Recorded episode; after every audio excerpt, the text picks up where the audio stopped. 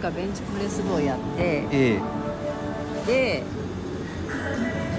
どうでしたか？えどうでしたかじゃない。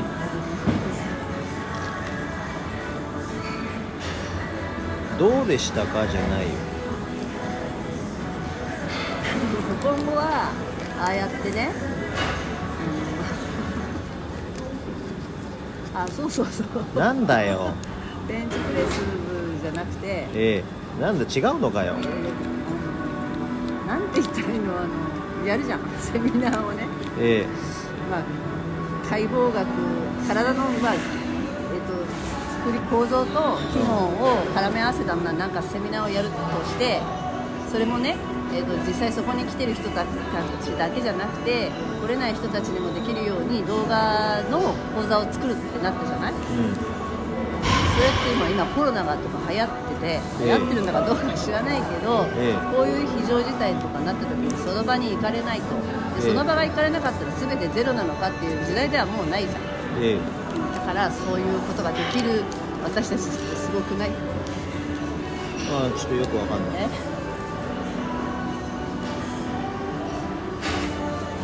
すごくないの意味がわかんないどうぞ喋ってどうぞじゃねえんだとだから。だから今後のね今後のあのなんか歩き方とか呼吸とか電子書籍したり、えー、と動画にしたりしてオンラインでできるように取り組んでるじゃん。取り組んでるじゃん、可能性があるなと思ってて。でねでねでね。あこうパーソナルセッションとかもああやって動画で撮ってなぜ成立するかって私思ったのね、うん。普通のパーソナルトレーナーだったらトレーニングだったら動画撮ったって意味ないじゃんこここうやってっていう動画をねええ。例えば1時間撮ったとしてでそれをき切り,、まあ、切り刻んでお渡ししたとしてもなんかなあんまり意味ないって。でなんでそれ私たちはそれ動画を全部撮ってそれから後で役に立つのかなと思ったんですよ。ええ。なんでだと思います？僕がすごいからですそうそうそう。だからどの部分を切り取ってもあの考え方とか、えー、と話してるわけじゃん。説明してるっていうかちゃんとそれ自身がコンテンツになってるんだよ。当たり前じゃないですか。僕はだってトレーナーじゃないですから。普通の普通のパーソナルトレーナーなんかただ一緒に数数えてやってるだけですから。やってる時間をなんか何？頑張ってとかただが10回数えてるだけのトレーナーがほとんどですから僕はだってその場にいてもいなくてもそれはなぜやるのか、なぜそうやってやらなきゃいけないのかでここがこうでこうでこうでっていう細かく僕は話をしてるのでもはや僕はトレーナーではないんですよ。だから動画撮る意味ってすごいあるじゃない？僕の場合はね 自分で私は撮ってて編集してるとさあのどこをどう撮っても、えっと内容の内容のあるものになるのね、うん、だからいこれ一つの、まあ、一つのセッション1時間だとしても1時間なりのセミナーみたいにななってるの。うん、うん、毎回そうですよ。だからだからあのー巷のね1時間1万円のパーソナルトレーナーがいるとしてその人たちがただ本当に数を数えて時間を共にするっていう価値を売ってるとしたら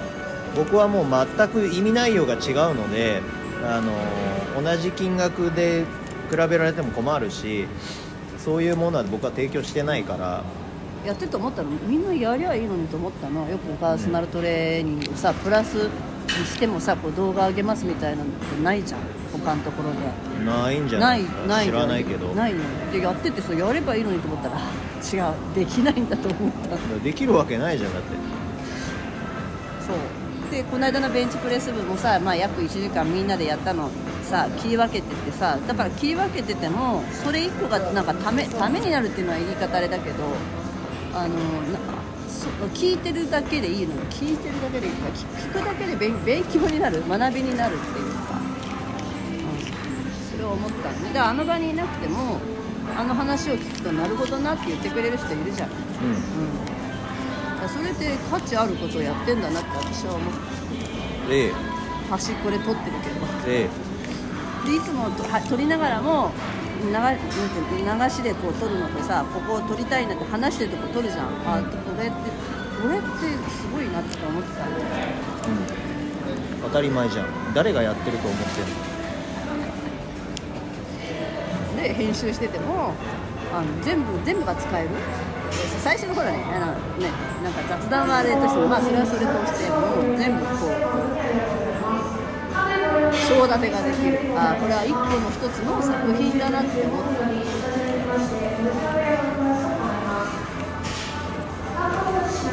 だからあのー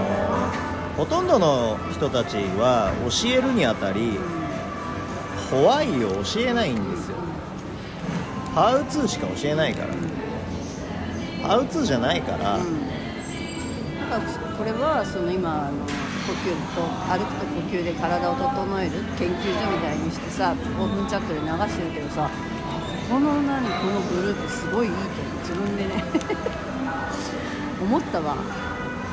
誰が喋ってると思ってるんですか？ちょ2人でいいね。ねえやってて思ったやってて思ったって。あれだって人がトレーニングしてる動画見たって何もなんないことあるじゃん。よくあるじゃん、トレーナーが自分でトレーニングしてたり誰かやってるのをほら。これがこのトレーニングですってやってもやっぱそれは見てるだけでなっちゃうし。ただのエンタメなんですよ。ね。でもあれはなぜこうなのかってさ要所要所にまあ例え話を入れたしあとこう想像できるじゃんお話として面白いって言ってくれた人いるじゃん聞いてるだけでも面白いじゃんそれだけでもいいなと思ったわけそっから体に興味持ってくれるってのもありじゃんなるほどって僕はいかに難しいことを簡単に説明するかを考えているのででいかにみんなが分かりにくいと思ってることをどうやったら分かりやすく簡単に理解ができるかっていうことしか考えてないからあの最低限必要な名前その筋肉の名前だったり、えーなんかいろんな動きだったりとかもう最低限必要なものしか使わないんですよ。難しい言葉を使ってね難しいことを難しいっぽく説明するやつはいっぱいいるんですよ。僕は難しい言葉を一切使わずに小学生でも分かる低学年でも分かるっていうのを目指しているので。だからこの間は20代みんな20代だったじゃない、うん。でもみんなすごくそれなりに楽しんでたわけだよね。そんなにトレーニングをやったことがない子たちでもベンチプレスが上がるっていうことに 喜びを得たってあこれ一つのまた違うスタイルじゃないなんか筋トレをしましょうっていうなんか目的じゃなくその理論を知って実践してみる実験あの子たち実験好きな人たちじゃない。ある意味あの研究大好きな人だから聞いたものを実践してみるっていうただそういう講座でもありじゃない。話を聞いてやってみる。あやってみてこうだったっていうそういうことが好きななんか研究者とかにはもうベンチプレス部いいと思う。だ僕が一番研究してんだから僕僕自己紹介で何て言ってると思います？僕はトレーナーではなく研究者ですって言ってるのだから探求心の強い人とかは別にその体に興味がなかったとね体じゃないことに興味がある人たちだとしてもそういうことをするのは面白いじ自分の体に興味がない人なんていないんですよ。まあまあ。本当の意味で、本当の意味ではね、うん。からサだってみんな死にたくないないって言うんだからサンプルが大体。体なんだよね。だから体をサンプルに実験してる感じ。だからケーススタディになりたい人は来たらいいと思うあの場に。ねうん、いやだから参加資格はみんなに与えられてるんだから、うん。仮にさ、うん。もう遠方で来れませんとかってうん言うんだとしても、いや来たらいいと思うよ。うん。来たらその交通費がねいくらかかるか知らないけど、うん。その交通費の10倍以上のリターンは僕は与えられると思うからその講座に参加すること自体にはお金いただいてないわけだから、うん。サンプルになりたい人は来てください、うん。ね。で毎月さそれにうん。来たとすんじゃん。往復でじゃあ交通費が5万円かかっちゃいますって言うんだとするじゃん。だとしても月に5万円のパーソナルセッションだったら安いよ。絶対に安い、だよね。うん。で月に1回だけ来るとしたってあれがず永遠にその繰り返すわけじゃんバージョンアップしてさ、うん。ね。同じことをやるからさ。現場に来れる人がね、うんとまあ、あの彼らみたいな若い子たちがうん。現場に来るとして、その人たちだけが進化していっちゃうじゃん。である程度のところまでいったらその進化の角度っていうのは鈍化するわけですよ。あとはもう自己鍛錬の世界でしかないわけだからだその基礎の部分っていうのをできる限り早いうちに知ってた方がいいんですよ。自己流が始まる前にできる限り早いうちに基礎の部分を知っといてでフィードバックを受けるっていうのが重要であって。彼女たちは別にそれは毎週何かパーソナルトレーニングを受けてるわけではないけど、あの子たち実質的に毎 毎日ほぼ毎日行ってるしだから理論があるからそれに間違ってるかうん。どうなのかっていうのをチェックができるんであってなんとなくでやってたらチェックができないからその進んでるか進んでないかっていうのは分かんないわけですよ。楽しんでるし続いてるし目的が痩せるとかじゃないからやっていくうちにその楽しくてああ体が変わるっていう経験をするのが楽しい。だみんなね順序が逆なのその、うん、と体を変えたいって思ってやるから、やった感がないとつまんないってなるの。違うんだよ。自分自身を知りたいとか自分自身のこう探求心っていうのかな。だからさ包丁を研ぐのが好きみたいなもんで、包丁を研いで切れるようになったら楽しいみたいなもんでその自分を研いでいく感覚なんですよ。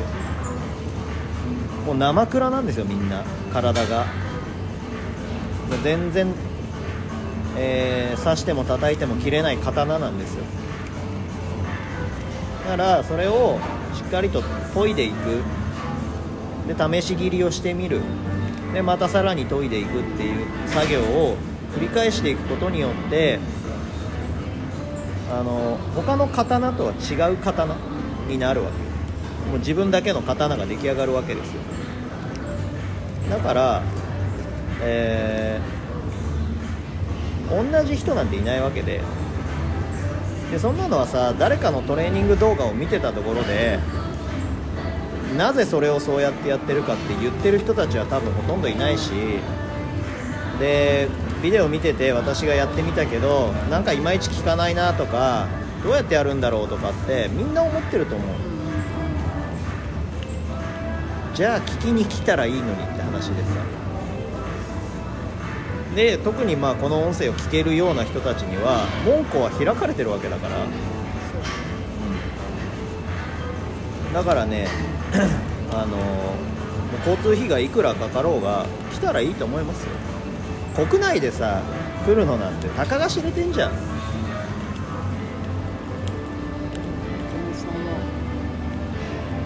自分でこうやっててあなんかなんで他の人がやらないんだろうと思ったらそこは理由があったね。できないんだよ。だただだから動画を撮って垂れ流しにするっていうことはできると思うよ。その他のねうん。そうだよね。やる人たち。がは。でも取ったところでそれがじゃあ他の人のでさ自分自身のトレーニングを動画に撮ってあげるっていう、まあ、YouTuber みたいな人たちはいるかもしれないけど他人のトレーニングをうん。こうですこうですって言って解説しながら何がおかしいのかっていうのを解説しながらやれないでしょ。だって自分で自分の体を動かすのはさみんなできるじゃん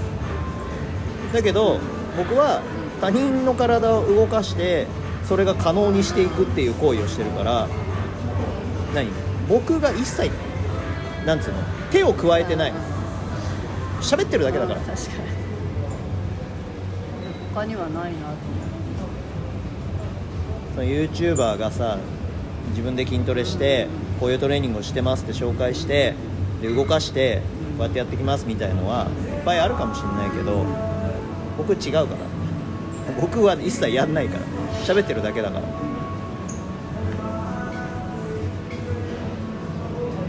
で言ってみればだって僕がやってないんだもん。うそうだよね。でもできるようになるっていう。僕がベンチプレス1 0 0キロが上がりますよとかって言って見せるのはさ簡単じゃん。だけどベンチプレスの初心者でこの棒を持ち上げるのすら辛かった人が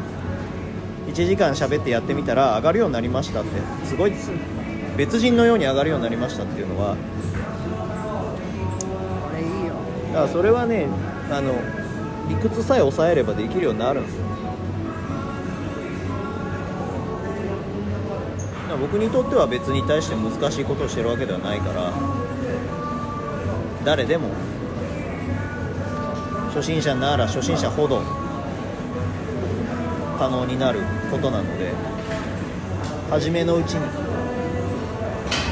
来ていただければなと思います間違え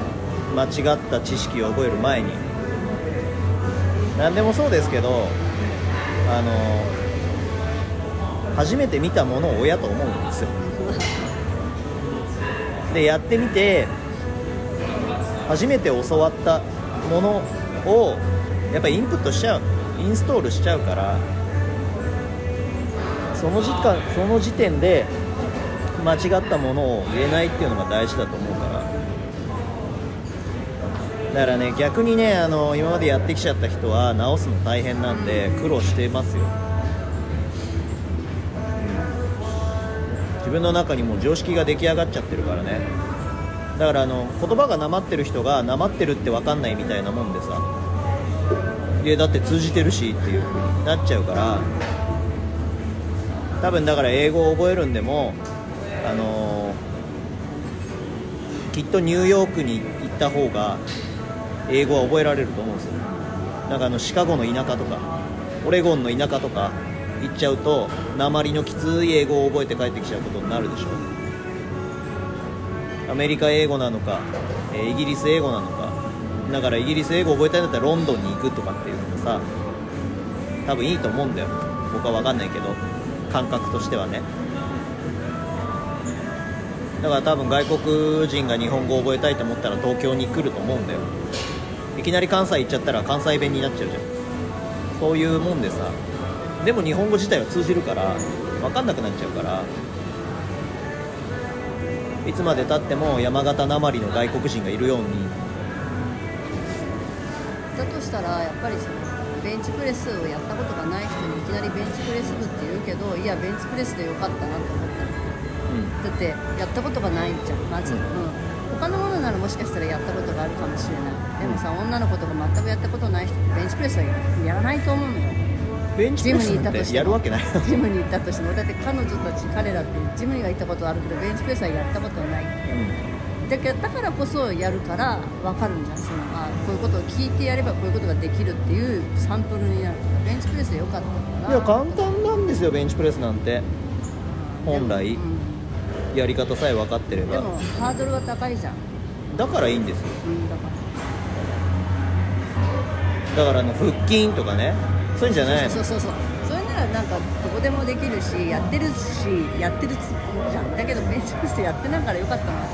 言われるじゃん。だからベンチだからやったことない人にいきなりベンチプレスって言ったって通じないですよみたいな通じさせるためじゃないんだよな。だからやったことないことに挑戦させるっていうのが意味があるわけであって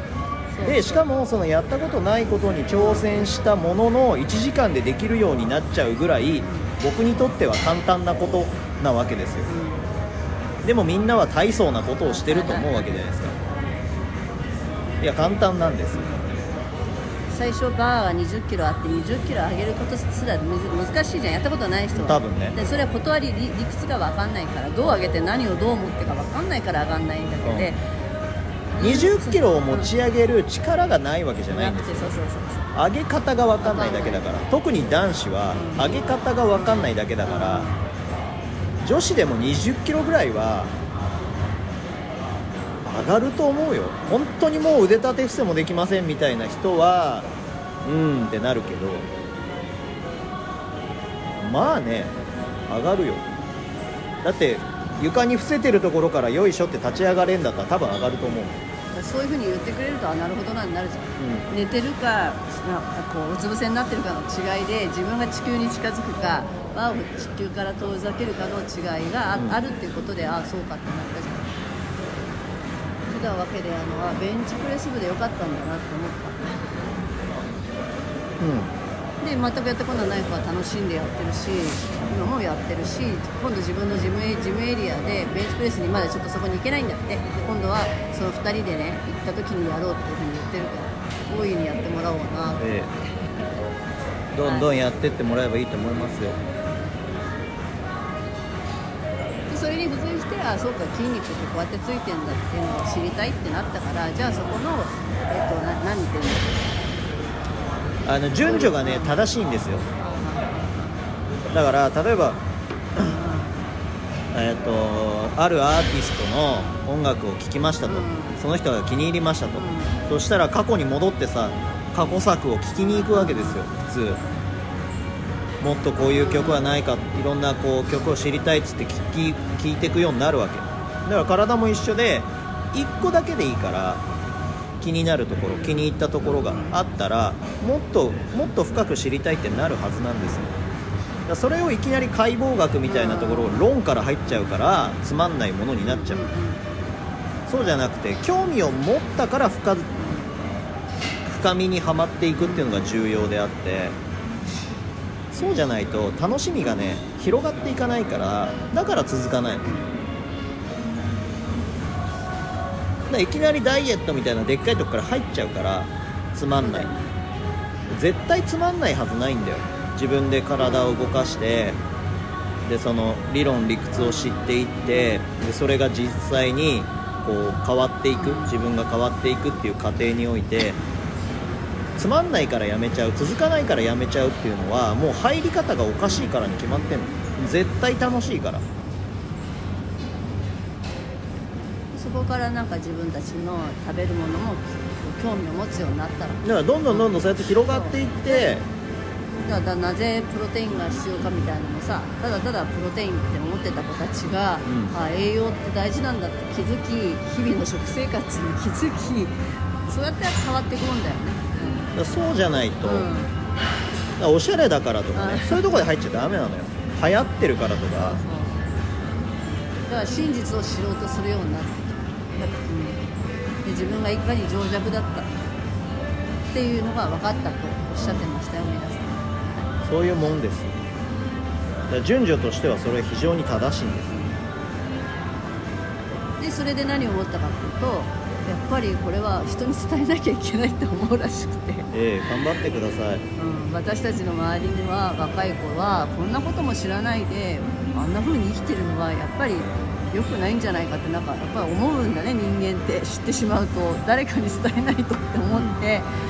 で自分たちの周りには常日頃こう座ったままだったりとかさ栄養もほらろくな栄養取ってないまま仕事をして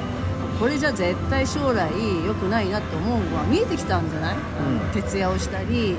ね、なんかただただなんかシリアルバーみたいなのかじってるとかそういう人ばっかりだしパンだけかじるとかあそれがいかに危険かっていうのが若い時に気づくっていいんじゃない？若いうちって気づかないですよで年取ってから気づいてもちょっと手遅れになったりするからよかったよね。最初にいいものなんか本物を知るって大事だよなんかそれではあの人たちはきっと次の世代に伝えてくれるんじゃないかと思ってちょっと私はら楽になれてよかった。ええ。それは良かっよかったですね。うん、あの年年寄りが言ってもさなんか通じないんだよね。通じないっていうかもうとあなたは年取ってきたからそう言えるんでしょうになっちゃうじゃん。ほらそれをやってきた人だから言えるってなっちゃうけどまあやってない子が言うってすごいいいなとうんはい。若い頃に必要だよって年寄りが言ってもほら聞いてくんねえじゃん。なんか。そうそうそう。若い子自身が気づ気づいてみんなに広めるのっていいな。せいぜい私はその年寄りたちでほらなっていう人をちょっと相手にしていけるじゃん。だから言っただろって言えるじゃん、ね、ちょっとそれを逆に楽しみにしようかなと思って、はい。もう言える年になってきたじゃん。この年になったらほら周りがそうなってほら言ったよなみたいな。30代の頃言ったじゃんっていう。それを楽しみに生きていきますよ。はい、えじゃあはい。なのでプロテインはそうそうプロテインも今健康にっていうアバウトな感じになっちゃってるけどいざじゃあ健康ってなんだみたいな時に今みたいな状態の時のこだよね分かるのってね。ね健康にいい体にいいだからプロテインをって言っていざこうなった時にほらやっぱりプロテイン飲んでいてよかったじゃんとかある人が言ってたけどあの非常事態の時に支給されるのってやっぱりパンとかスナック菓子みたいなものになっちゃうと。でそれがいかに危険かっていうのを言ってもわからないんだって、うん、でなぜいけないかって栄養が偏っていっちゃえばもっとウイルスウイルスに弱くなりで病病気が蔓延してしまい精神的に病んでしまうっていうのがその災害の時のあのサイクルだから備蓄品としても絶対いいんだよって言っててちょっとそのサバイバルっていう意味で今今のこういうような非常事態なんか備蓄したくなっちゃうんだったらマスクよりプロテインの方がいいよね。と思って今マスクよりプロテインを備蓄しましょうって今言ってるんですよ。マスク栄養にならないからはい以上。ありがとうございました、